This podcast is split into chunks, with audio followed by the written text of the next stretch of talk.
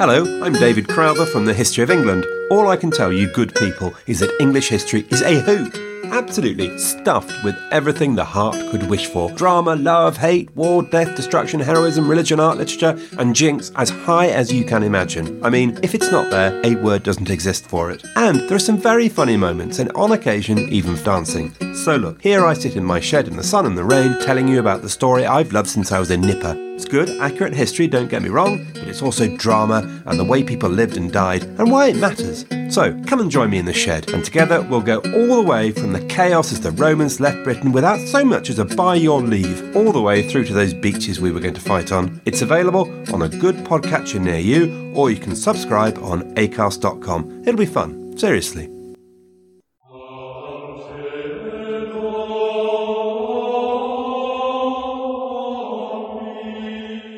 Hello and welcome to Pontifex. I'm Fry. And I'm Brie, ranking all of the popes from Peter to Francis. And this is episode 112 Stephen V. And like all of the Stevens, of course, this means that he is known as Stephen V slash sixth, which of course means that sourcing him is very difficult because Stephen VI is, well, super stupid famous and everyone assumes you want that one when you're looking Why for sources. would you want to talk about this guy who is not famous? Not stupid famous for doing one of the craziest things that has ever happened in the papacy. But we're getting there. Like he's really not that far away, Fry. we are so close. But first, we need to deal with Stephen the actual fifth. And surprisingly, Stephen, the actual fifth, has a preserved partial Liber Pontificalis account. Oh, a little bit? A little bit. And it is a flowery one with lots of detail, which is definitely going to help us with this episode. But it does unfortunately abruptly end halfway through a sentence again. It's good for for some of this, but not all, unfortunately.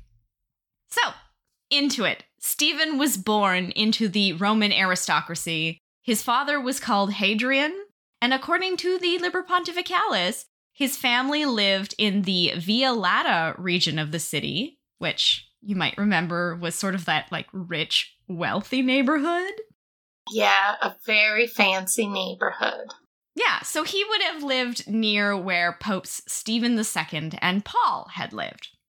We also know that Stephen was educated by his uncle Zachary, who was the Bishop of Anagni, who was the Vatican librarian at the time. Now, interestingly, we we've dealt with Zachary of Anagni before because he was the same Zachary of Anagni who had gone to Constantinople to deal with the Photius situation and had then been deposed by Pope Nicholas for overstepping and confirming Photius as patriarch. Like he is one of the bribed envoys. Oh, the bribed envoys. Man, that's ages ago. Yeah, so he had been deposed at the time, but he had then been reinstated by Pope Hadrian II after submitting to the Pope, and then made papal librarian sometime after the death of Anastasius Bibliothecarius. So it's possible that Stephen was being brought up and educated by his uncle during this otherwise chaotic and tumultuous time in his uncle's life of being deposed and restored and promoted and all of that. But Stephen himself was a steady cleric who first served as a subdeacon under Hadrian II and moved through the ranks until he was appointed as a cardinal priest of the Santi Quattro Coronati by Pope Marinus. And here we get an interesting quote, which indicated that Marinus must have been very fond of Stephen because, quote, when this supreme Pope Marinus saw his purity, wisdom, and loyalty in every way because of what his faith and wisdom deserved, he assigned him to be his household servant all the days of his life, and recognizing his spiritual behavior, he consecrated him priest of the Saints Quattro Coronati and allowed him to be in no way detached from himself while he lived. So Marinus and Stephen are literal bosom buddies. Oh my goodness. Like that Tom Hanks show. no way to be detached from him while he lived. So they're they're together all of the time. They gay? There is no suggestion of that, but it certainly does read that way a little bit. Now, as we covered in our last episode, the next papacy under Hadrian III was troubled with a significant famine caused by a plague of locusts, followed by a significant drought. So they ate everything and then couldn't grow anymore. Exactly, exactly. Nothing is growing. And this, at the time that we covered Pope Hadrian, during his papacy, there is very little in terms of source and detail for that. There was all of that confusion over whether it actually Whether happened. this was a thing that happened, I don't know if you can find the ancient locust weather patterns or not.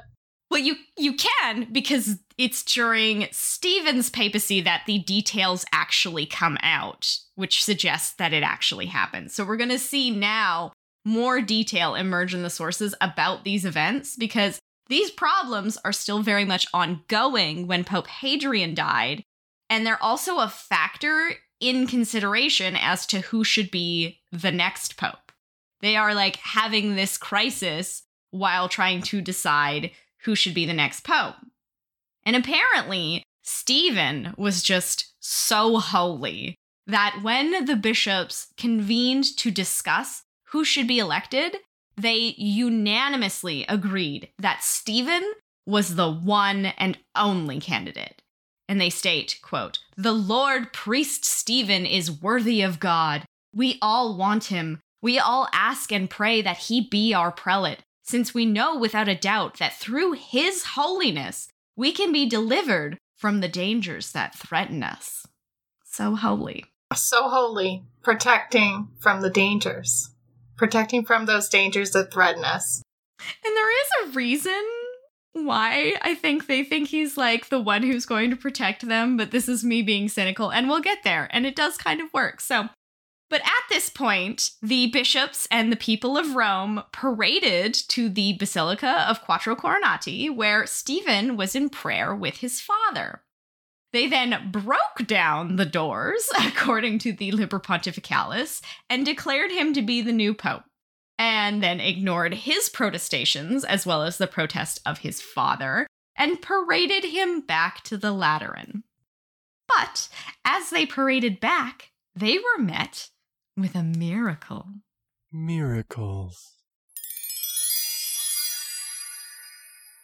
Before he reached the sacred place, there was such a deluge of rain from heaven that its fruitfulness refreshed the earth which had been dry for a long time back, so that God showed by a clear sign that he was willing to forgive all the people through this great and bounteous man's merits and prayers.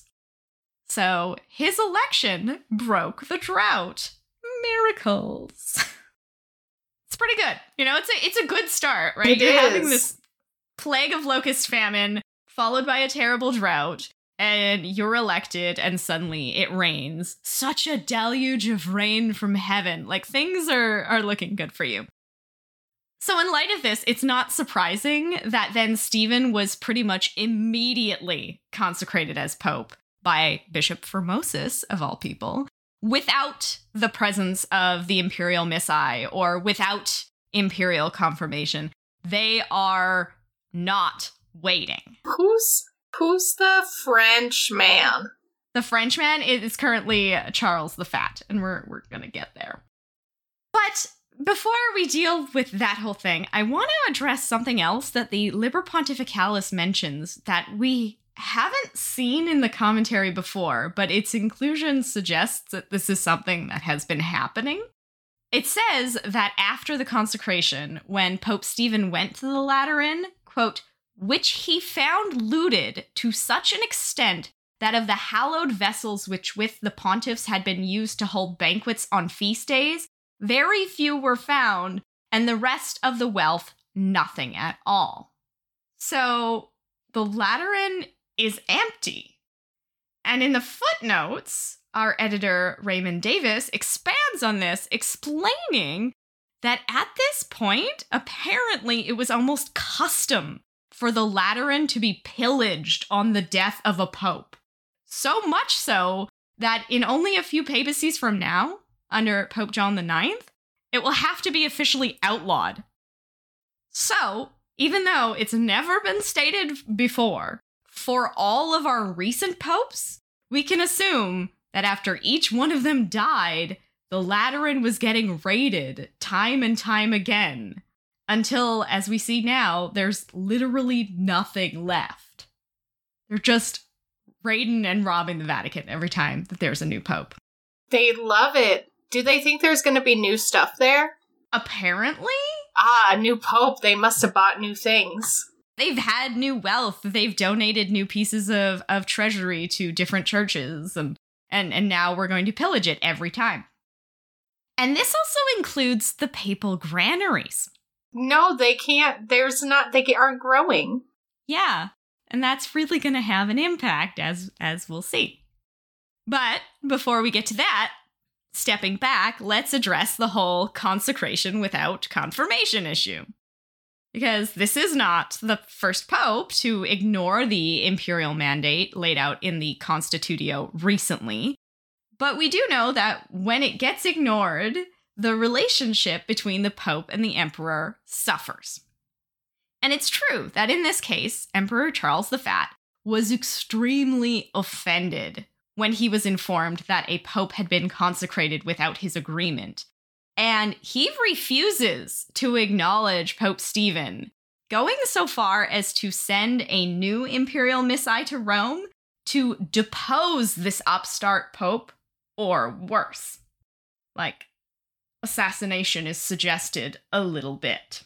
Murder. However, when the imperial legate arrived and realized that Stephen's election had been canonical, unanimous, and was widely supported throughout the whole of Rome, he sort of advised the emperor against making any brash moves. I love that the emperor is just like pissed off in his little castle, like way to the north or whatever, and Yep, so far away and not, not, know helping what's at all. happening.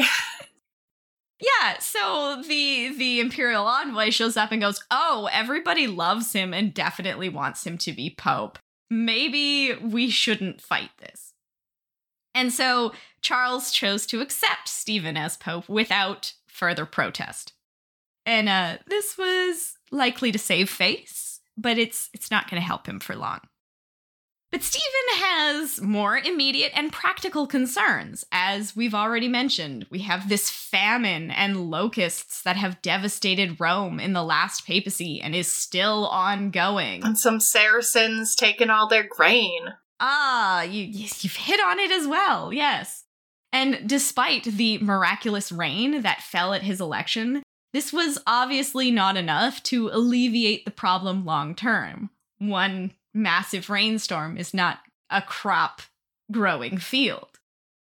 Now, couple that with the fact that, as we just said, the Lateran keeps getting plundered of just about everything of value and all of its grain, and you have a bankrupt church faced with the task of alleviating the suffering of starving and destitute people. Gotta start eating babies or something. Well, very fortunately for Stephen and all of the people of Rome, as it happens, his family is super duper wealthy. Mm. And so, once every last church resource had been exhausted to serve the people of Rome, Stephen uses his family wealth to feed people and ransom captives from the Saracen raids and rebuild churches in disrepair. The Liber Pontificalis says, quote, What could he do? He turned to his father and took the wealth that his distinguished parents had owned. With bountiful right hand, he dispersed it to the poor as far as possible. And so, by God's mercy, it came about that he lightened the need and famine by his endeavor. So he is just spreading that money around. And Making it rain. yeah, And he also began like a very Gregory the Great style practices, such as inviting the poor or orphans to dine with him at every meal to ensure they get fed. And anytime he would meet with a noble, the meeting very much seemed geared at inspiring them with like spiritual nourishment to do the same. Hey, you're going to have a fancy meal at your house. You better be inviting poor people to come and eat with you. He also decided to be like very proactive about the locust situation. And here again, we turn to the Liber Pontificalis. Quote Now, since the disaster of locusts, which in his predecessor Hadrian's time had consumed virtually the whole country, with their seed evilly multiplied, and had begun to be born and filled everything, this holy pope had pity on the afflicted people and first of all, he announced that anyone who caught a pint of them and brought it to him would receive five or six denarii from him. The people heard this and began to scurry round in every direction to catch them and bring them for the merciful father to buy. So, early medieval invasive species control. He's paying people to just bring him buckets of dead locusts. Buckets of what do you do? Do you gonna put them in candy? I mean, he's probably just gonna burn them so that they're gone. Aren't they edible? Can we eat them? Protein? You could because they have the protein. Hakuna Matata. He's going to Hakuna Matata the people. Maybe they're gonna have a giant locust roast. But either way, like it's it's going to be great because now people have every motivation to go in and and just take buckets of these locusts out. So it's going to sort of get rid of this invasive species problem. Now, it's not entirely successful. This isn't going to get rid of all of the locusts. So Stephen decides he's also going to send out blessed holy water to every farm where crops could be grown. And when the water was spread over the crops, the locusts seemed to cease. Is this a second miracle? Miracles. Which, of course, then brings people in droves to the Pope looking for the same kind of assistance for their locust infected fields. But this is, unfortunately, where the Liber Pontificalis just stops abruptly, and we get no more detail on the famine or locust situation. Particularly since, as we said in the last episode, it's not recorded in any of the other sources. But what we can say is that even if he didn't solve the whole problem, which we can't really expect any single person to do in a famine, he went to some pretty spectacular lengths to reduce the suffering of people in so many ways. So, like, already big seculari impactum points. But the famine was not the only direct and immediate threat to the Papal States, because, as you said, the Muslim expansion in southern Italy is still happening. And just as we had just mentioned, people are being taken captive and needing ransom regularly enough that this is where a large part of Stephen's wealth is going. And just like the popes that come before him, Stephen is going to exhaust literally every avenue or opportunity for support, even though, as we know, the Carolingian Emperor Charles has been of no help. And so, one place that Pope Stephen turns was to the Byzantines once again and asked for reinforcements and assistance to hold the Muslims back from further invasion. Now, what happens next is sort of unclear in terms of success of this or intention, because many of the sources suggest that Stephen didn't actually receive any troops or supports from the emperor. But we do know that at this time, there definitely were Byzantine troops in the south of Italy. So much so that throughout the mid 880s, under General Nicephorus Phocas the Elder, they are successfully defeating Muslim armies. And it temporarily looked like they may totally force those Muslims out.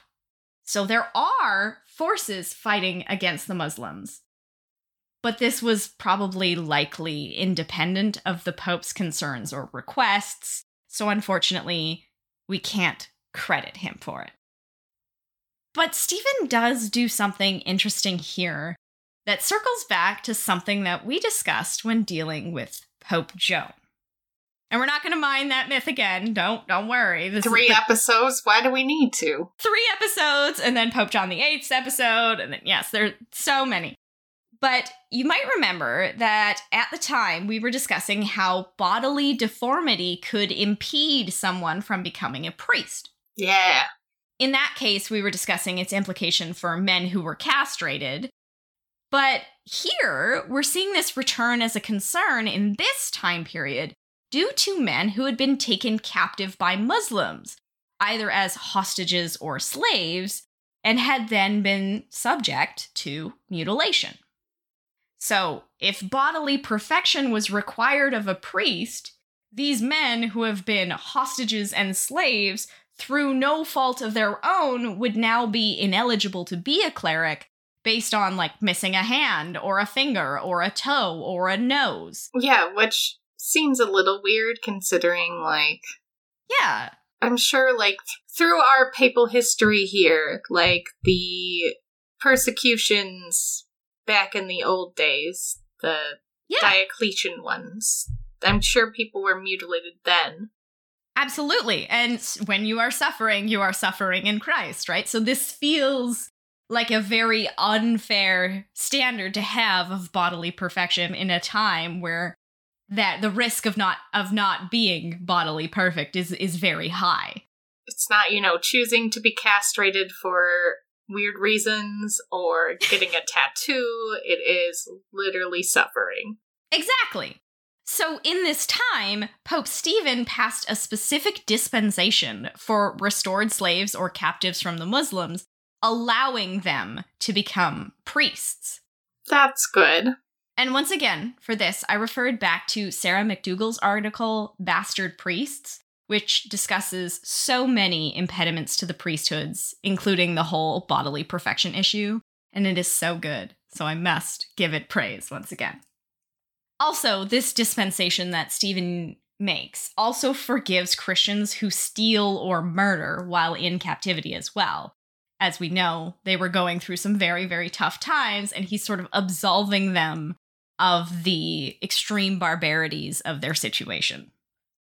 And since we've already brought the Byzantines into the picture, let's keep dealing with them. Because at this time that Stephen is Pope, Photius is still the patriarch in Constantinople, and he's still making attacks against the papacy.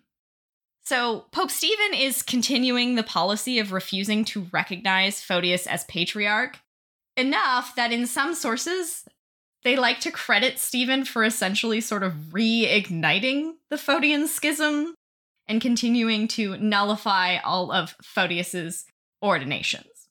They say like this this rift was just so great it reopened the whole divide. But the divide has never really gone away. And historian Francis Dvornik disputes this position altogether, claiming that Stephen was just as neutral with Photius as other recent popes have been.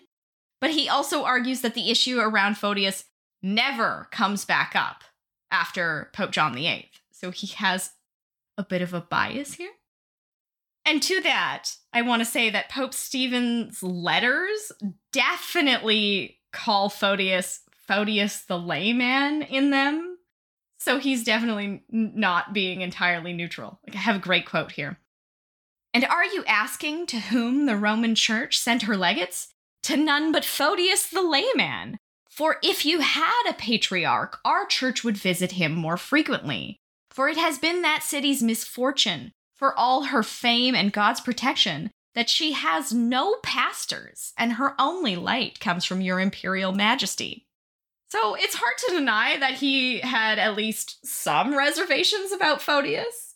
And we're going to have to deal with the whole ordination issue from Photius in the next papacy. So we're going to say, yeah, Stephen is very much holding the line on this. But then, anyways, as we know, Emperor Basil dies in the most insane hunting accident ever, being dragged all over the place from antlers. And his son, Leo Sixth, or Leo the Wise, becomes the next emperor. Is he wise because he wasn't attacked by a deer? I don't think he's wise for any particular reason because we're going to be dealing with him and all of his drama. So, not wise at all. Unless we want to count his wisdom in terms of how he deals with Photius, because he has no time for Photius for, for a number of more complicated political reasons. Citing back to the excommunication passed by Pope John VIII, Leo pulls this up and has Photius deposed for the last time and exiled, and then installs his 19 year old brother to be patriarch after that. So Photius is now actually gone. He's he's gone forever. Photius's successor is going to be acknowledged by Pope Stephen as an actual patriarch. However, there is this sort of weird little blip where Pope Stephen seems a little bit concerned with the nature of how Photius was removed from the patriarchate. And he actually sends a letter to a Byzantine official called Stylianos, where he is looking for clarification over whether Photius actually resigned, like the emperor is saying, or whether he was booted out.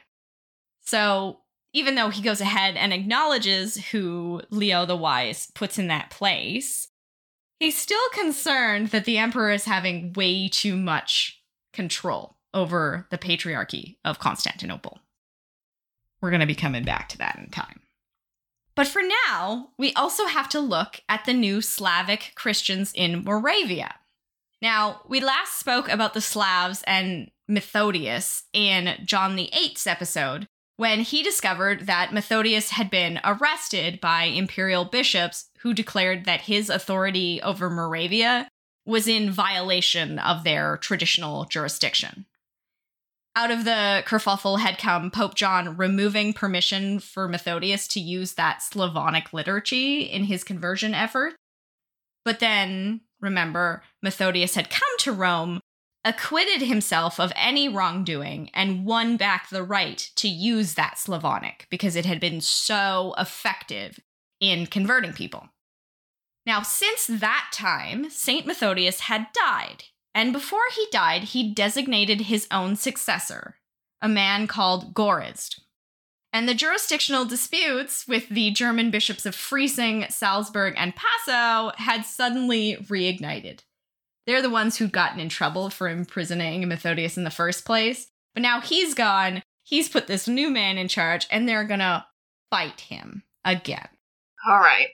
So now, unfortunately, it was the bishops who seem to have won over Pope Stephen in this regard. And he refuses to acknowledge Gorazd as the successor for Methodius and ends up reinstating the prohibition on the use of the Slavonic liturgy this time permanently.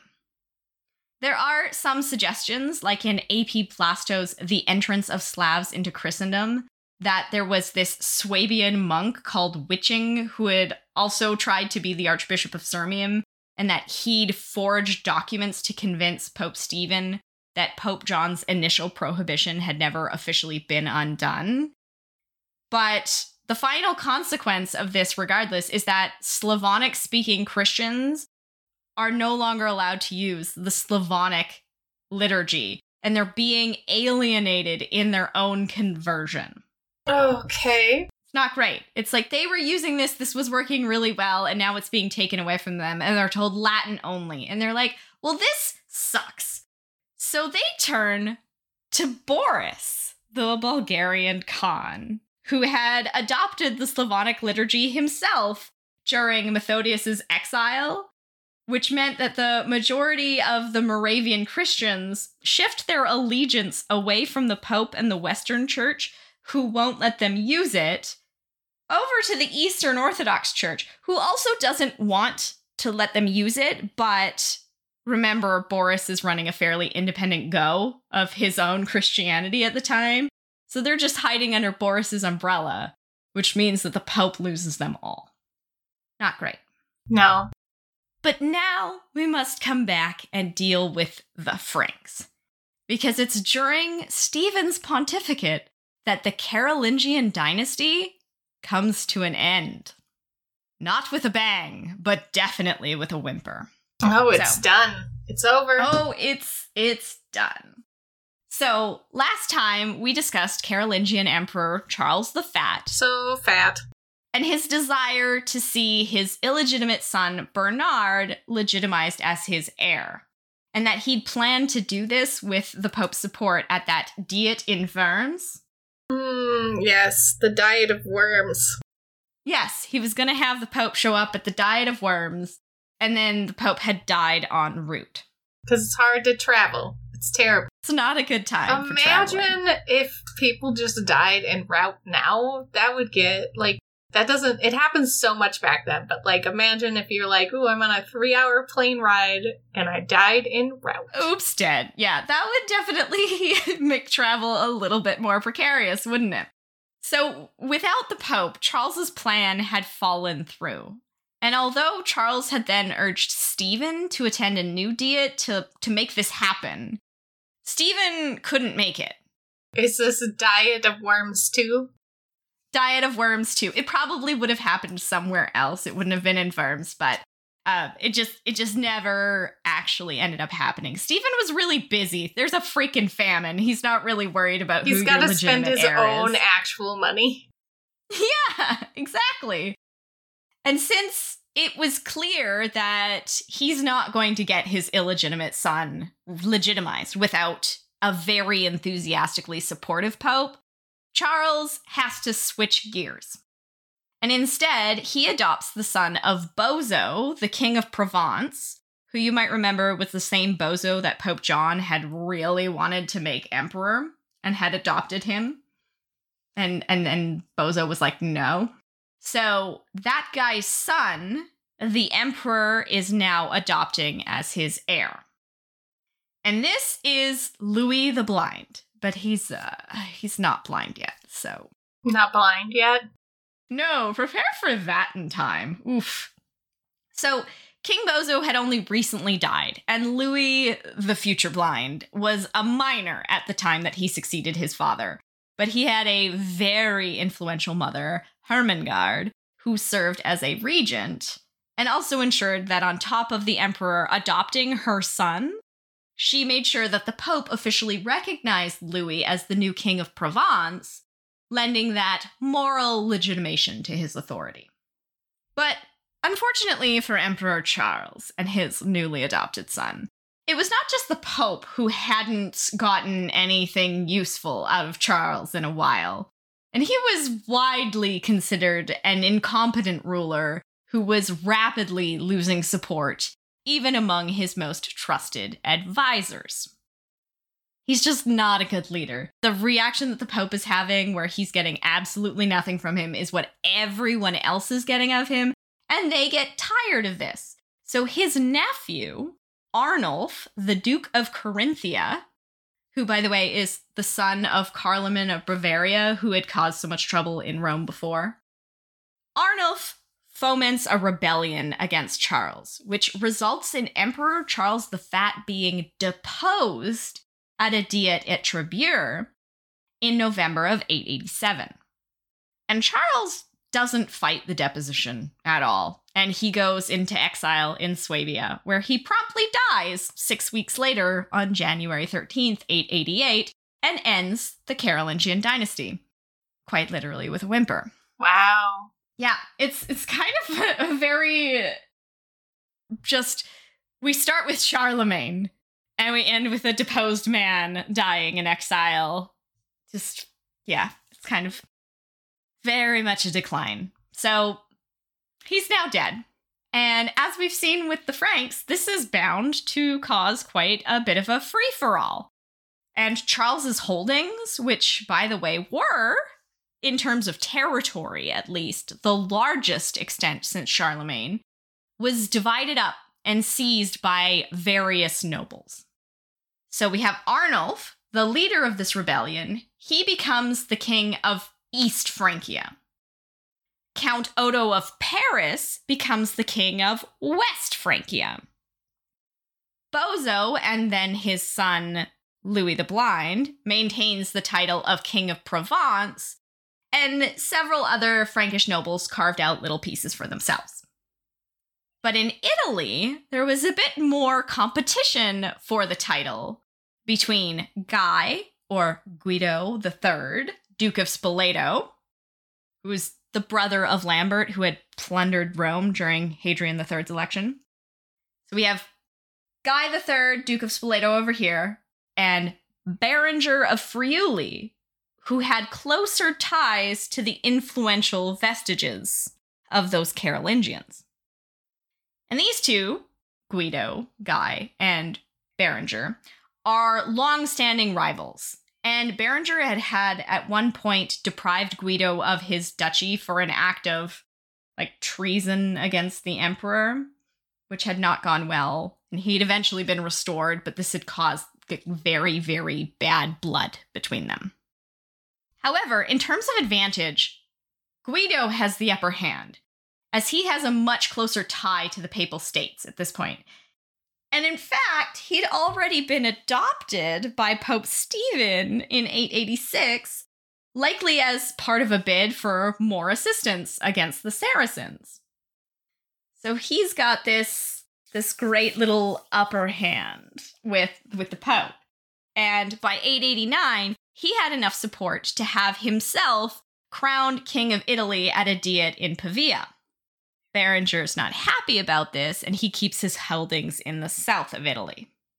So it's it's it's a lot of moving pieces at this point, and it's not going to get a lot easier for a bit. But these are the people we need to worry about. And so far, again, because he's adopted him, Pope Stephen seems to be on board with Guido. But during the time that all of these new power structures are being fought over and then cemented, the Pope is still having to concern himself with things like famine and ongoing invasions in the south from the Saracens and threats on his northern border by Hungarians. And so, what he really, really desperately wanted and needed more than whatever the hell was actually going on, was some kind of secular leader who would bring some stability and oversee defenses. And since Guido and Berenger are still like fighting it out, even though he's close to Guido, he knows Guido can't be that person. And so it's Arnulf, king of the East Franks, that the Pope turns to in this time, and likely wanted to support to be the next emperor. This is the guy who can come into Italy. He can put some troops in place. He can help us. And so he's turning to this man. But unfortunately for him, it's not going to happen during his papacy. Arnulf isn't going to make it there. This is not going to work the way he really, really wants it to. And he has to let it go. So once Guido was solidified as king of Italy, the Pope kind of, out of necessity, crowns him as the next Roman emperor on February 21st of 891. And it really does read like he's crowning this man as emperor out of like necessity and concession, having little choice in the matter, kind of like when they had to crown Charles the Fat. He just needs an emperor who will give him some practical support. This isn't really a great, like, very strong look but it's something that needs to happen. There's an emperor now, there's someone I can bug for soldiers. And while this was going on on the imperial front, unfortunately, Pope Stephen also had to contend with some very uppity bishops. You know, when things go very, very strange over in Francia, bishops start to do some crazy things. Yes, I do. Well, they're just like taking advantage of the chaos. First off, there's this dispute over the bishopric of Langres. And the Archbishop of Lyon had consecrated a new bishop for this region called Argrim. He's grim, huh? But this was opposed by the Archbishop Fulk of Reims, who had declared that a bishop called Teutbold was the correctly elected bishop for the role. And it's really unclear like which one is actually accurate because both are said in different sources to have been the properly canonically elected bishop. But we have two archbishops with their own candidates fighting it out. So, when the situation was appealed to the Pope, he sided with Fulk and his candidate Teutbold. But when the ruling arrived, the Archbishop of Lyon, Aurelian, flat out refused to consecrate Teutbold which, of course, irritated the Pope, who then went on and ensured that Teutbold was consecrated in Langres and that Argrim was removed. But this was a process that took over two years to complete over this bishopric. They're fighting over it for two years to actually get Argrim removed and Teutbold in place. And then it fell apart only a few years later because Teutbold gets assassinated. Oh no. It was supposed to be an eye gouging that went very, very wrong. And so, guess who succeeds him unchallenged now? It's Argrim. So, all of that fighting was for nothing. Yeah. And now they have a dead man. then, over the bishopric of Imola in Italy, it seems that Pope Stephen had to intervene over the election of a new bishop, given that elections were being considered to replace the bishop before he was actually dead. Right?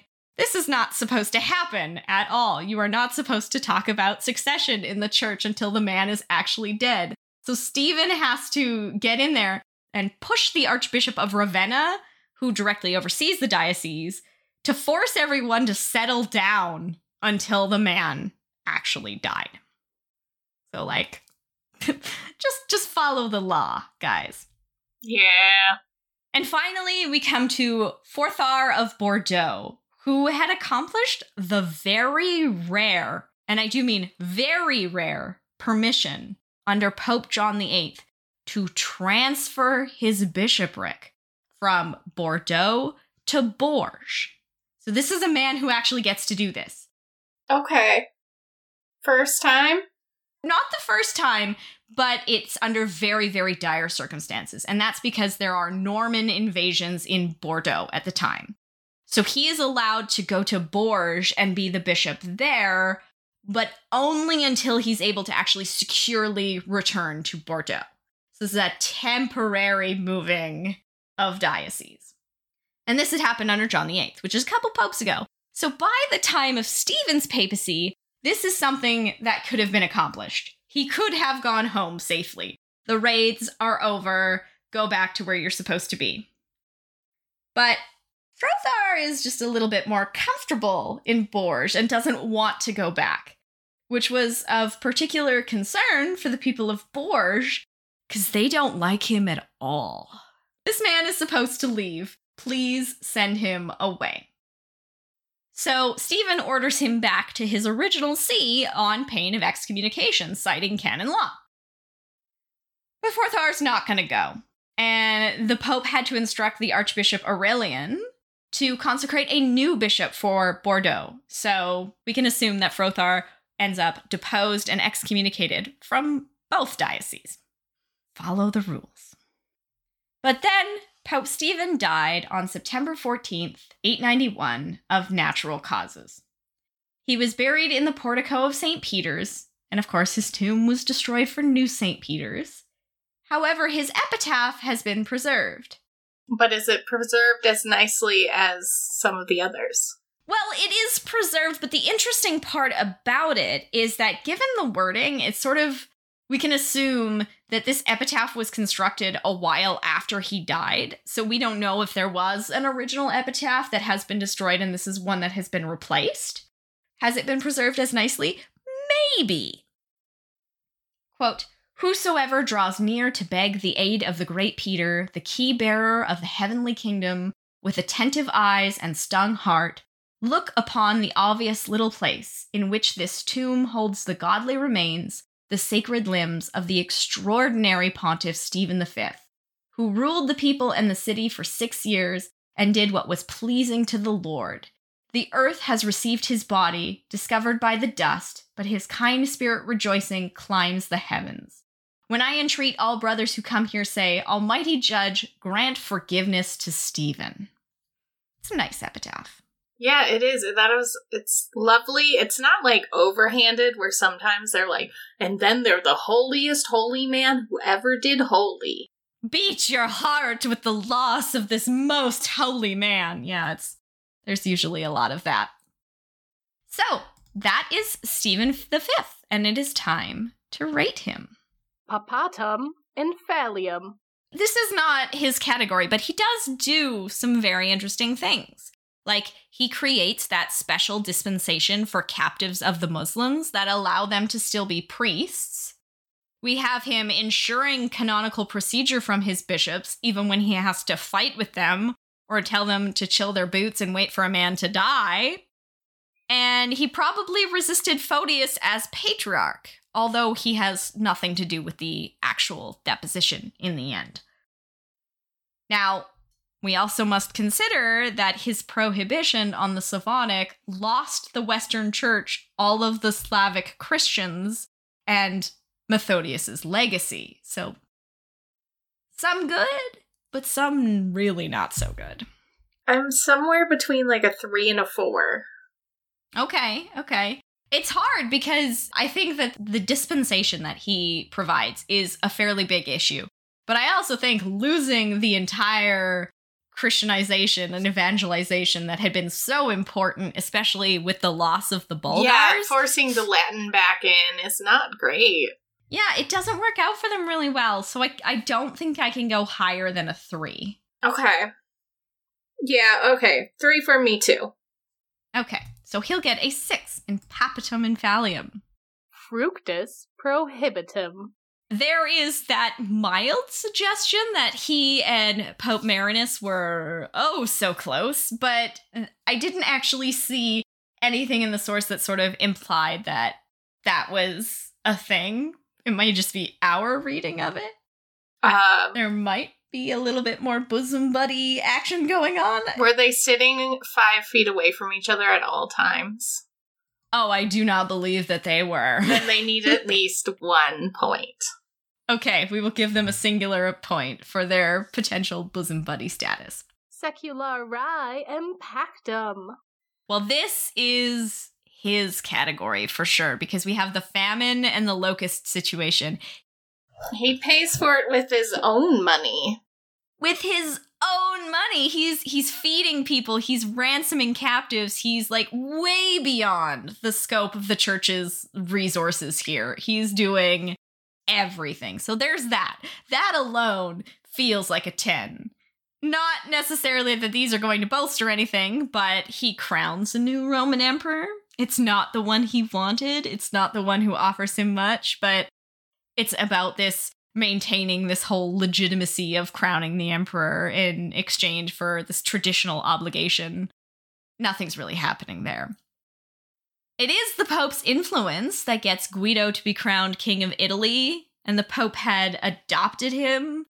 So it's not like he didn't favor Guido at all. But really, here, all of his points come from like spending significant amount of money to actually helping people, getting rid of locusts in a practical way, even when the church is totally bankrupt. Like, I gotta give him a 10. Yeah, same. Absolutely.